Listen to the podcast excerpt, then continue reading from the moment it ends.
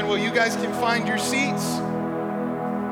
And I'm going to ask you to open up your Bibles with me and uh, go to the book of Exodus. We are going to be in the book of Exodus. We want you to, we love studying God's Word. We've been in this for a little while, and we want you to have a copy of God's Word in front of you. So if you don't have one, our ushers will come around, you just get their attention. If you don't own a Bible, take that one with you. It is a gift from us to you. We love studying God's Word together, or you can follow along with us on the Bible app. We are going to be in Exodus chapter 15, all right? Exodus chapter 15, and I realize that some of you right now are feeling a little bit gypped.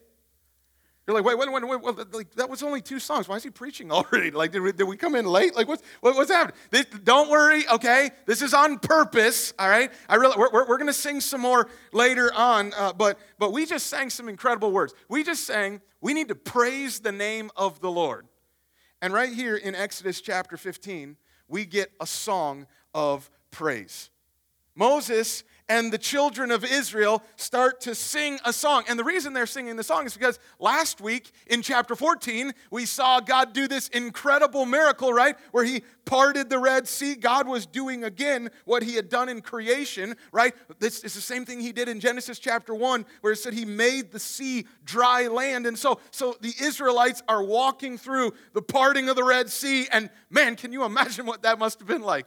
Like just, just walking through with like walls of water on either side of you. The fish are looking at you weird. Like, like this, this should not be happening, but it did. And, and, and God just took out the most powerful army on earth without even lifting a sword. This is the greatest act of salvation in the Old Testament. And this is the reason. So, so seeing God save them is the reason that leads them to start singing a song. Start praising the name of the Lord. So, this is known sometimes as the Song of Moses or the Song at the Sea. We're going to learn about singing. Now, I realize that some of you love singing. Some of you, you know, you sing in the shower, you, you, you sing wherever you can, you just enjoy that. Others of you are like, it's not my thing. Um, I, I, can we just all admit that sometimes singing is a little bit awkward? Is that fair?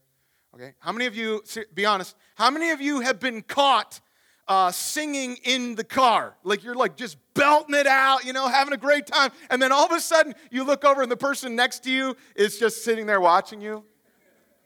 Right? And, and like you make eye contact with them and, and you try to like pass it off like you were yawning or something and it's, it's too late. I, I'm, I'm pretty sure that Will has actually caught me doing this and, and he like texted me later, super embarrassing, right? Um, we don't sing in public anymore. That's not, that's not something we really do. That's why musicals are weird. Like, I realize that some of you love, I, I enjoy a good musical, but musicals are weird because it's, it, in, in a musical, it's, it's like this normal, everyday occurrence that somebody's just kind of strolling down the street, walking, and they just randomly bust out in song and dance, and then everybody who's, all these like strangers walking by, apparently they know the lyrics to the same song, and, and they know the dance moves like a flash mob. Like, who does that? We, we don't sing in public. We don't, we don't sing. We leave that to the professionals, right? I mean, we've seen enough people make fools of themselves on TV singing when they really couldn't, right? So, so we, we just, we, we don't do that. Um, but I want to tell you that here at, at Harvest, we sing. And, and, actually, let me throw these up here. These, these are, you, you know these, but these are, these are our six pursuits. These are the things that we want to be true of us as a church. We are, we're, we're, we're going after these things. We want this to be part of who we are and, and expressing, and, and we're really chasing these things. these are things that we are pursuing as a church. One of them is passionate worship. Like we just want to be a church, and that's that obviously we want to sing the praise of Jesus, but this is with our whole lives. We want everything to be for the glory of God. We want Him to be exalted, and a big part of that is singing. And so we are going to sing as a church. We make no apologies for it. Because here's, here's, here's the big idea. Here's the reason. If you're taking notes, note this. We sing God's praises because of who He is and what he does. We are going to praise the Lord. So let's let's read this song. Here we are, Exodus chapter 15. We're going to read this song together starting in verse 1. It says Moses and the people of Israel sang this song to the Lord saying, "I will sing to the Lord." Why? For he has triumphed gloriously. The horse and his rider he has thrown into the sea. The Lord is my strength and my song. He has become my salvation. This is my God, and I will praise him. My Father's God, and I will exalt him. The Lord is a man of war. The Lord is his name. Now we're going to tell the story. Pharaoh's chariots and his host he cast into the sea, and his chosen officers were sunk in the Red Sea. The floods covered them. They went down into the depths like a stone. Your right hand, O Lord, glorious in power. Your right hand, O Lord, shatters the enemy. In the greatness of your majesty, you overthrow your adversaries. You send out your fury, it consumes them like stubble. In the blast of your nostrils, the waters piled up and the floods stood up in a heap. The, the deeps congealed in the heart of the sea. The enemy said, I will pursue, I will overtake, I will divide the spoil. My desire shall have its fill of them. I will draw my sword, my hand shall destroy. But you blew with your wind, and the sea covered them, and they sank like lead in the mighty waters. Who is like you, O Lord? Who is like you among the gods? Who is like you, majestic in holiness, awesome in glorious deeds, doing wonders? You stretched out your right hand, and the earth swallowed them. If you have led in your steadfast love the people whom you have redeemed, you have guided them by your strength to your holy abode. The peoples have heard, they, they tremble. Pangs have seized the inhabitants of Philistia. Now are the chiefs of Edom dismayed. Trembling seizes the leaders of Moab. All the inhabitants of Canaan have melted away. Terror and dread fall upon them because of the greatness of your arm. They are still a stone till your people, O Lord, pass by, till the people pass by whom you have purchased. You will bring them in and plant them on your own mountain, the place, O Lord, which you have made for your abode, the sanctuary, O Lord, which your hands have established. The Lord will reign forever and ever. For when the horses of Pharaoh with his chariots and his horsemen went into the sea, the Lord brought back the waters of the sea upon them, but the people of Israel walked on dry ground in the midst of the sea. Then Miriam, the prophetess, the sister of Aaron, took a tambourine in her hand, and all the women went after her with tambourines and dancing. And Miriam sang to them, Sing to the Lord, for he has triumphed gloriously. The horse and his rider he is thrown into the sea. Father, we just we praise your name. You are great and glorious. There is no God like you. Who is like you, O Lord? And we need to be reminded of this. God, we need to, we, we need to see you afresh and be reminded the reason why we're singing, the reason why I want to praise you is because of who you are, what you've accomplished. And you deserve this.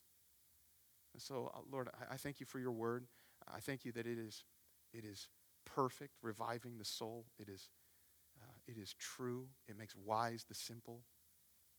It enlightens the eyes. It rejoices the heart. God, I, I pray that we would want this, delight in this. We would see Jesus high and lifted up today. We'd be reminded that you are you're a glorious Savior. And I pray that we'd respond to that. I pray that we'd be a church that, that, that's, that, that is committed to this, that we want to passionately worship our God. That's what we do.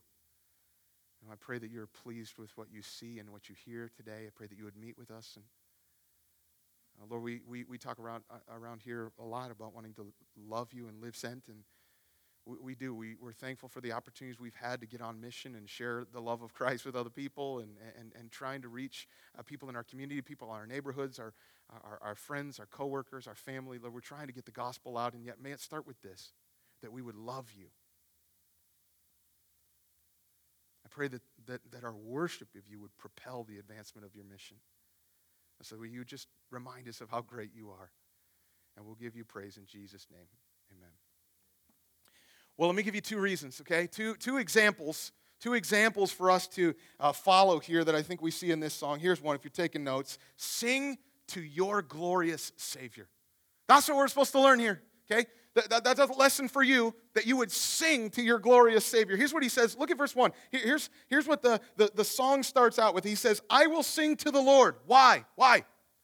For he has triumphed gloriously. Like the, the, the, reason Moses and the people are, are busting out singing is because they've just encountered and, and become eyewitnesses to this absolutely incredible miracle, this act of salvation. God just saved them. And here's the reality saved people sing. That's what we do. Saved people sing.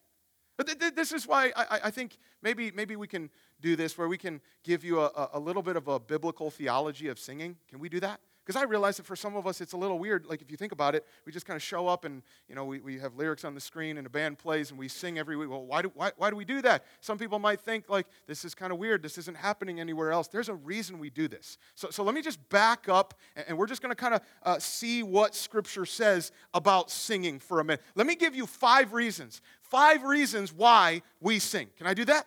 Here's one God sings. Did you know that? Like, we don't often think about. I mean, we sing, angels sing. Did you know that God sings?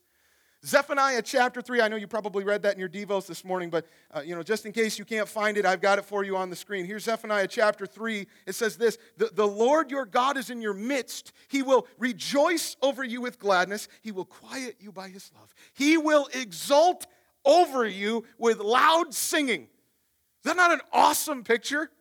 That the God who made you, the God who loves you, is singing over you. Our God sings. And, and the second reason is that Jesus also sings.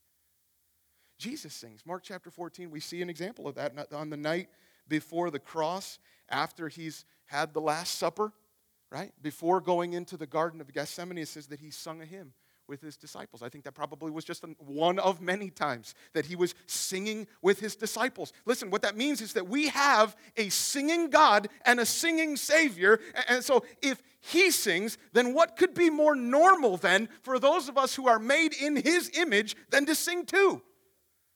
Like he, actually, this is the third thing, he made us to sing. Did you know that? You, you were designed to do this. Uh, Isaiah chapter 43, verse 7 tells us that we were, we were created for his glory. That's why we're here. That is the reason you exist, is for the glory of God. You are made to praise the Lord. In fact, everything was made for the glory of God. And when we sing, guess what we're doing? We're actually joining in with the rest of creation, just doing what we were all made to do. The, the, the psalmist says, the, the heavens declare the glory of God, Psalm 19. Psalm 96 tells us that the heavens are glad, the earth rejoices, the, the sea roars, the, the fields exult, the, the trees of the forest sing for joy. Do, do you see that? Everything that God has made is made for His glory, and everything has been made to sing His praise. So maybe this week you need to uh, put your phone down and, and, and just go outside for a little bit and let God's creation teach you again why you're here. Like, this is what we were made to do. So, God has made us to sing, but then we also see this fourth thing. He has uh, commanded us to sing. We're, we're, we're, commanded. This is an, it's an expectation, okay? Psalm, Psalm tells us, sing to the Lord.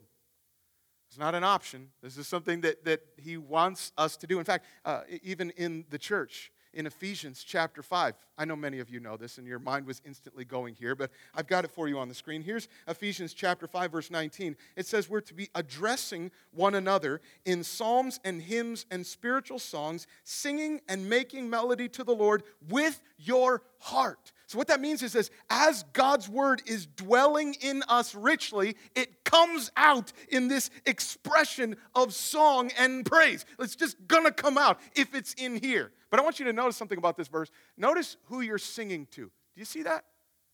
It actually says that we're to be addressing one another. You know what that means? That means that when we come and gather together on a Sunday morning, one of the things we're doing is we're actually singing to each other in this.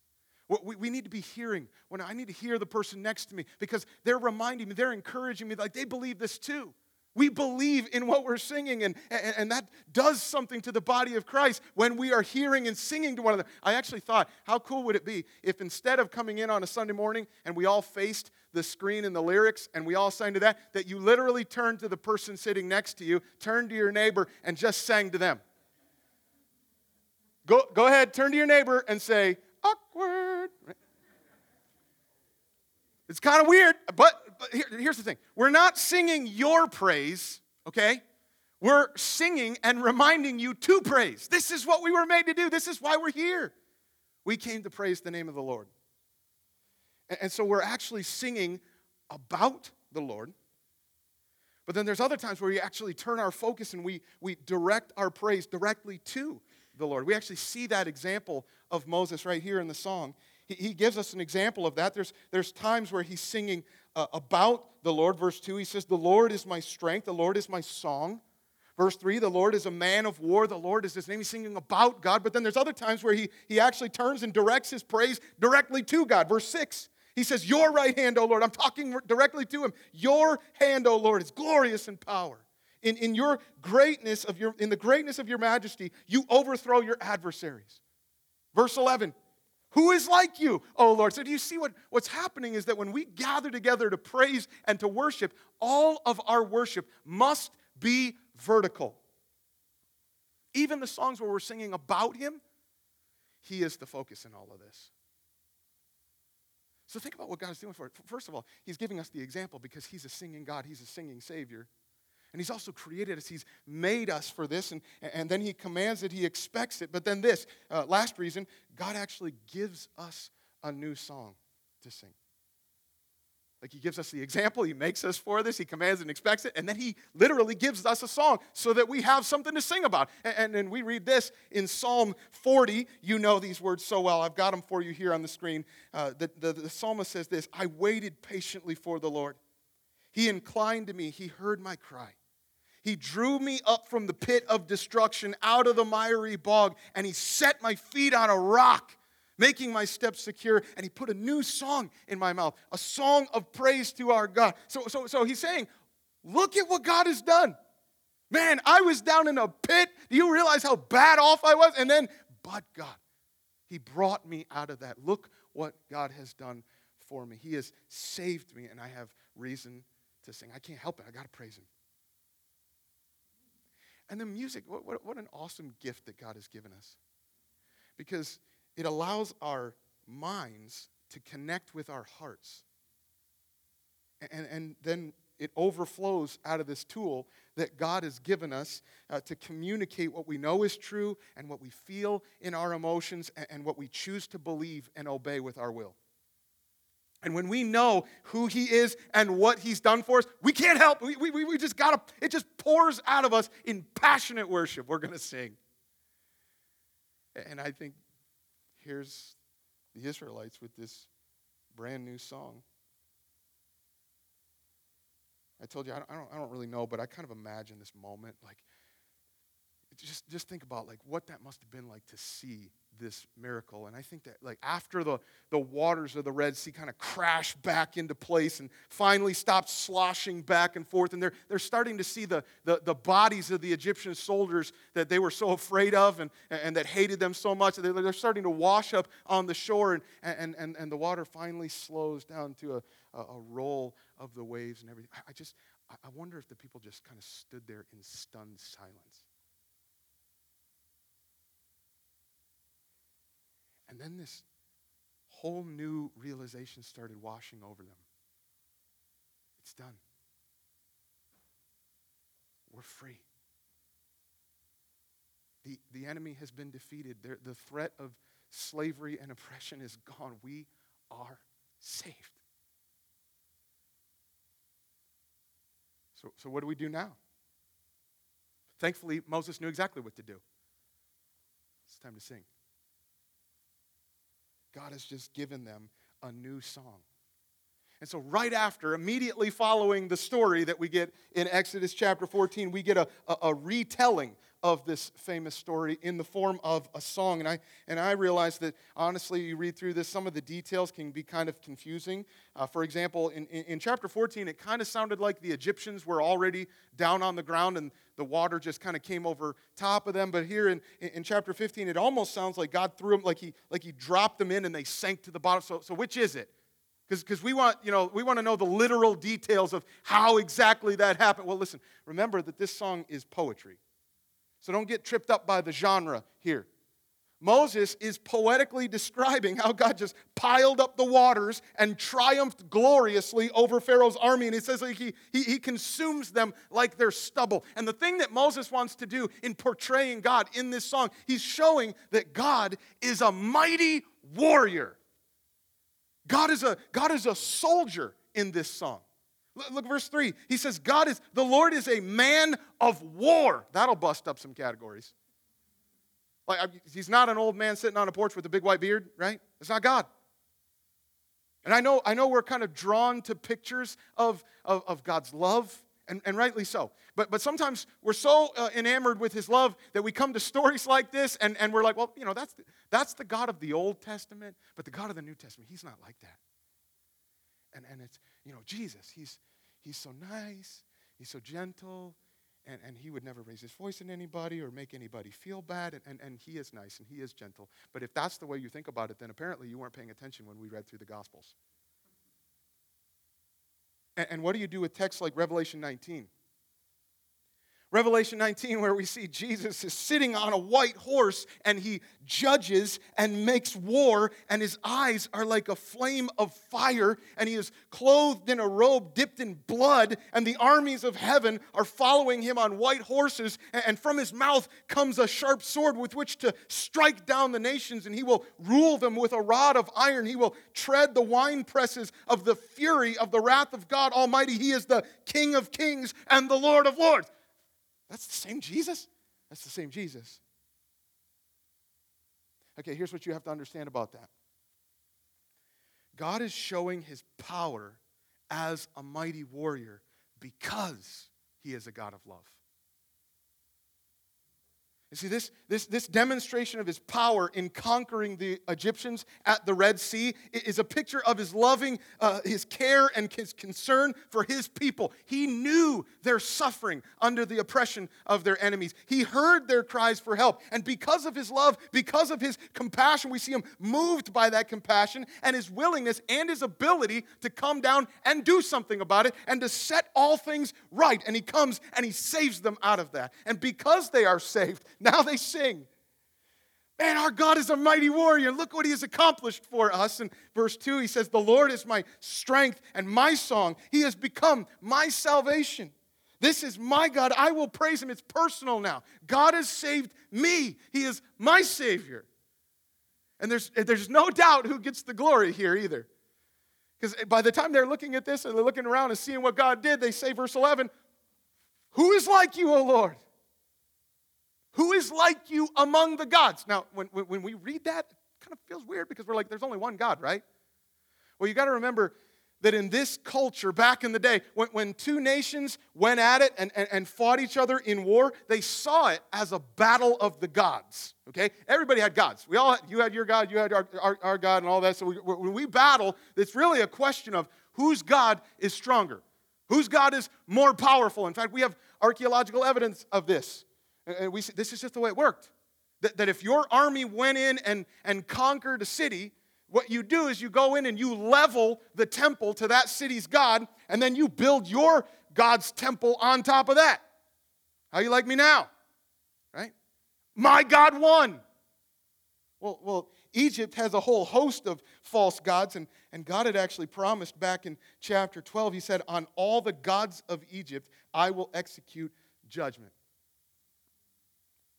And we just saw him expose the impotence of all of these false gods in the 10 plagues. And then he finally submerges the most powerful army on earth underwater. Who won? There's no doubt. There's no God like our God.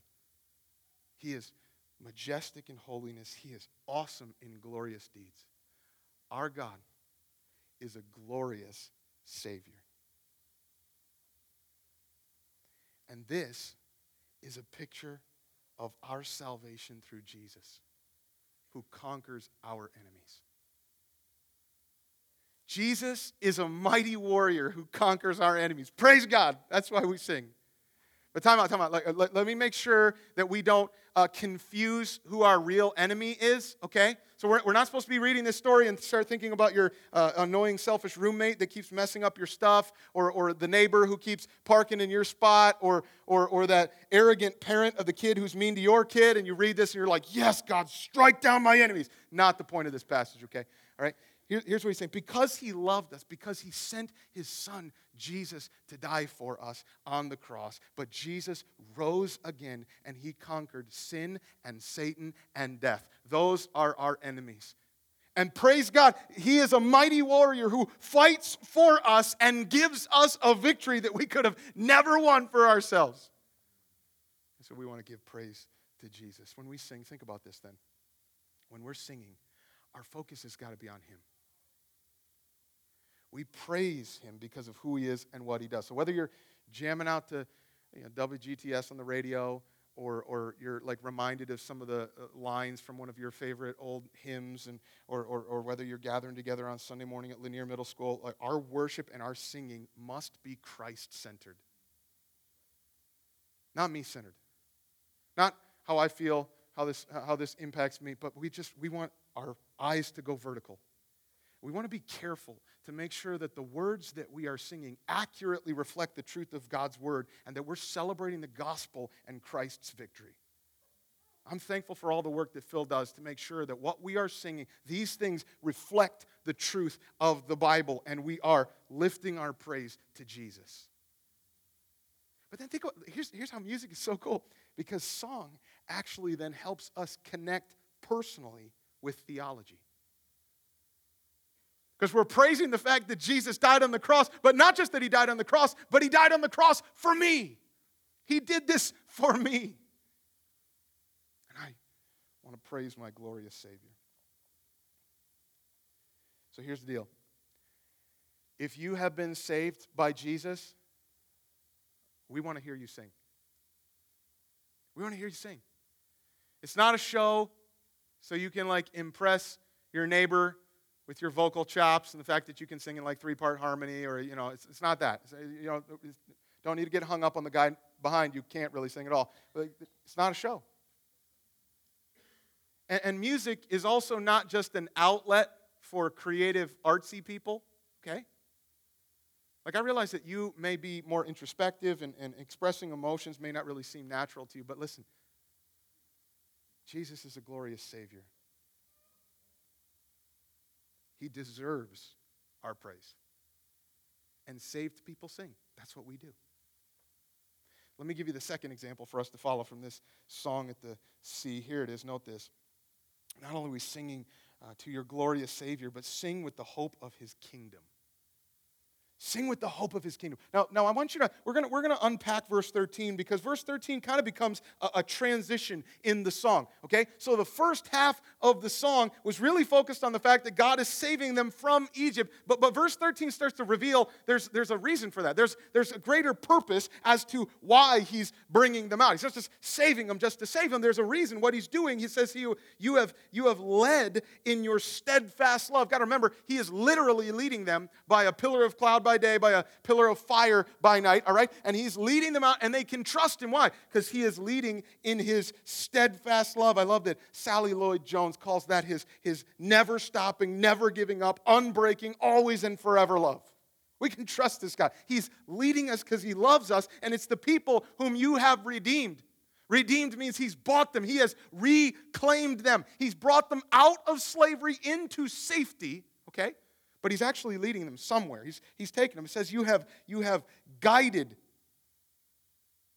Interesting, that's the, the same word in the Hebrew that we see in Psalm 23.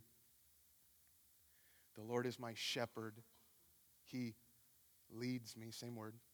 He leads me beside still waters. God is a God is a loving, caring shepherd. He is leading, he is guiding them. But where, where's he taking them? Where does it say? He is guiding them by your strength to your holy abode. So that means that God is taking them to the place where He lives. Think about that. God didn't just, uh, you know, like get them out of Egypt so that He could bring them out here and just say, well, you know, hey, I think you guys can take it from here. You know, uh, I've done everything I need to do. You just, you guys have some fun. I'll see you when I see you. That's, he actually wanted to be with them. God brought them out so that He could bring them into a covenant relationship with Himself. He wants to be with them. And so this verse actually marks kind of a, a major transition for us in the book of Exodus. We've spent a lot of time talking about Pharaoh and Egypt. From here on out, we're leaving Egypt behind and we are heading out into the wilderness on the way to the promised land. And, and you can see it in the song. Verses 14 to 18 are really future focused. There's some things that are coming in, in, in, this text that are actually pretty prophetic, okay? Moses actually starts prophetically listing the nations that Israel is going to encounter as God leads them into the promised land. And he sings it, they're singing this in such a way like the word is getting out. People are starting to hear what God did at the Red Sea. And it's the people of Philistia and Edom and Moab and Canaan. They have heard and they tremble terror and, and, and, and dread fall upon them because of the greatness of your arm. The Red Sea is kind of like an ominous warning for all the other nations. You're next. Don't mess. But then look where he's going, verse 17. Here's, here's where it is. You will bring them in and plant them on your own mountain, the the place which you have made for your abode, the sanctuary which your hands have established. So, so, so it says that God is going to bring them to his mountain. Which, which mountain is it? There's a lot of mountains in the Bible. Which, which mountain are we talking about? It's entirely possible that he's talking about Mount Sinai, where in just a few chapters, God is going to meet with Moses and give him the law, give him the Ten Commandments. But I think ultimately, the mountain that they're singing about is Mount Zion you know that by this city, the city of Jerusalem. I, I put this picture up here because I want you to, I know it's kind of hard to tell, uh, but this is the city of Jerusalem. I am actually standing on the Mount of Olives looking through. You can see this valley along the bottom, and, and the old city stretches up into a mountain. Now, King David was the one who actually came and conquered this city he, t- he took it from the Jebusites, who are actually Canaanites, just like you see here in verse 15.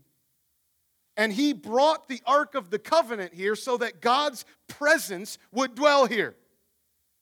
And then later, it's his son Solomon. You can actually see down here is David's palace. And his son Solomon actually extended the city up to on top of Mount Zion. And he built the temple there. And it's in the temple that the Ark of the Covenant with the stone tablets that are from Mount Sinai are kept there. And God's glory fills the temple there in Jerusalem. That's the picture. That's the thing that they are looking forward to. They're singing with that in mind. So, so, so Moses uh, is singing with this hope for the future where God is going to bring them into the promised land and establish his dwelling place. In fact, John Sailhamer argues that, that, that this song is actually reflecting and, and foreshadowing what King David is going to do. There's some specific things that David fulfills in this prophecy because David is the one who, uh, you know this, he defeats the Philistines, right? Right there in verse 14. He kills Goliath and defeats the Philistines. 2 Samuel 8 also tells us that he defeats the Edomites and the Moabites, just like there in verse 15.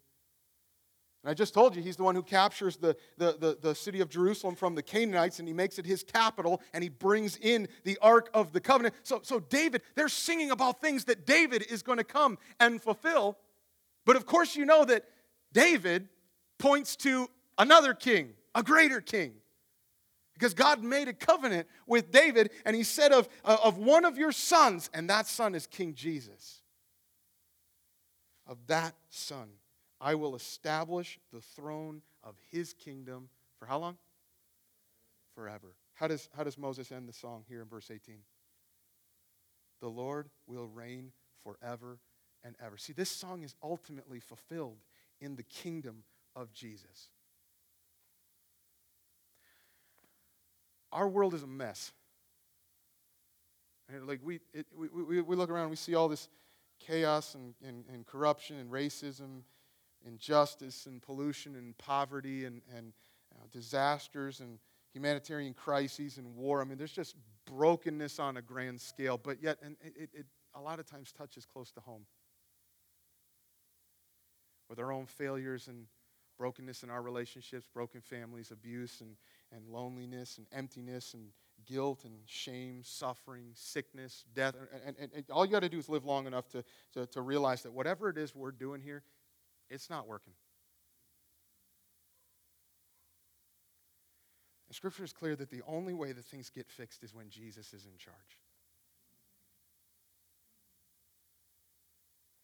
Here's the cool part then. We as the church get to actually start getting a taste of that. Because we get to live and, and experience the, the freedom and the joy of living in submission to King Jesus. We get a taste of what's that like. And then we get to spread that message of his kingdom around the world. So there's a lot of reason, even in the midst of all this pain and suffering and, and brokenness, we still have so much reason to praise him for what he is doing in and through us even now.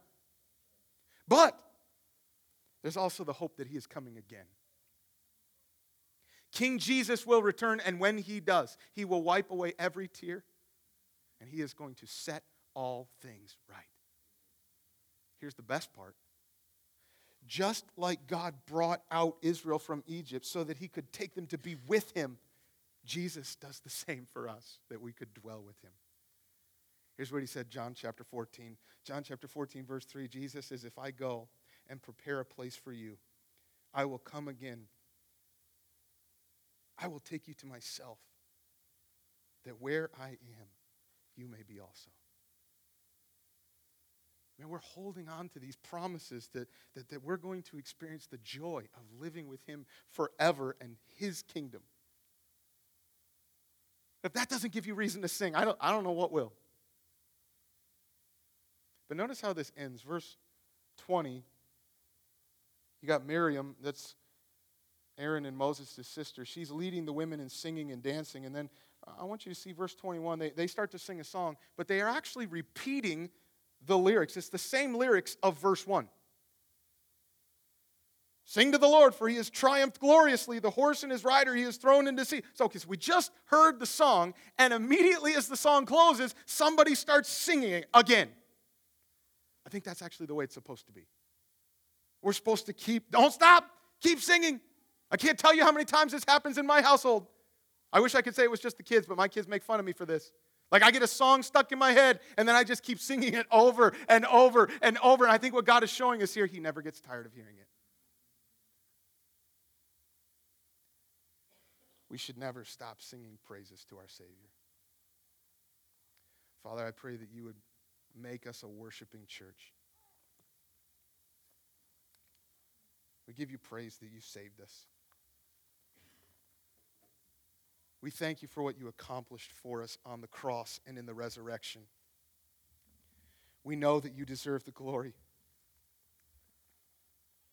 We're so thankful that even though you made the heavens, even though you are sustaining the universe, you know what's going on in our lives. And so you're a personal God. You care, you hear, you know. And you've demonstrated your compassion, you've demonstrated your mercy, you've demonstrated your grace to us. And even in the midst of, uh, of brokenness and suffering and pain and chaos in the world, we just, we just have hope. We still have reason to sing, even in the midst of that. That we hold on to these promises. That your kingdom is going to be established forever. So we praise you that we get to taste that even now. So I pray that we would lift high the name of our glorious Savior. And that we would be known as a singing church. And we'll give you the praise that you deserve. In Jesus' name.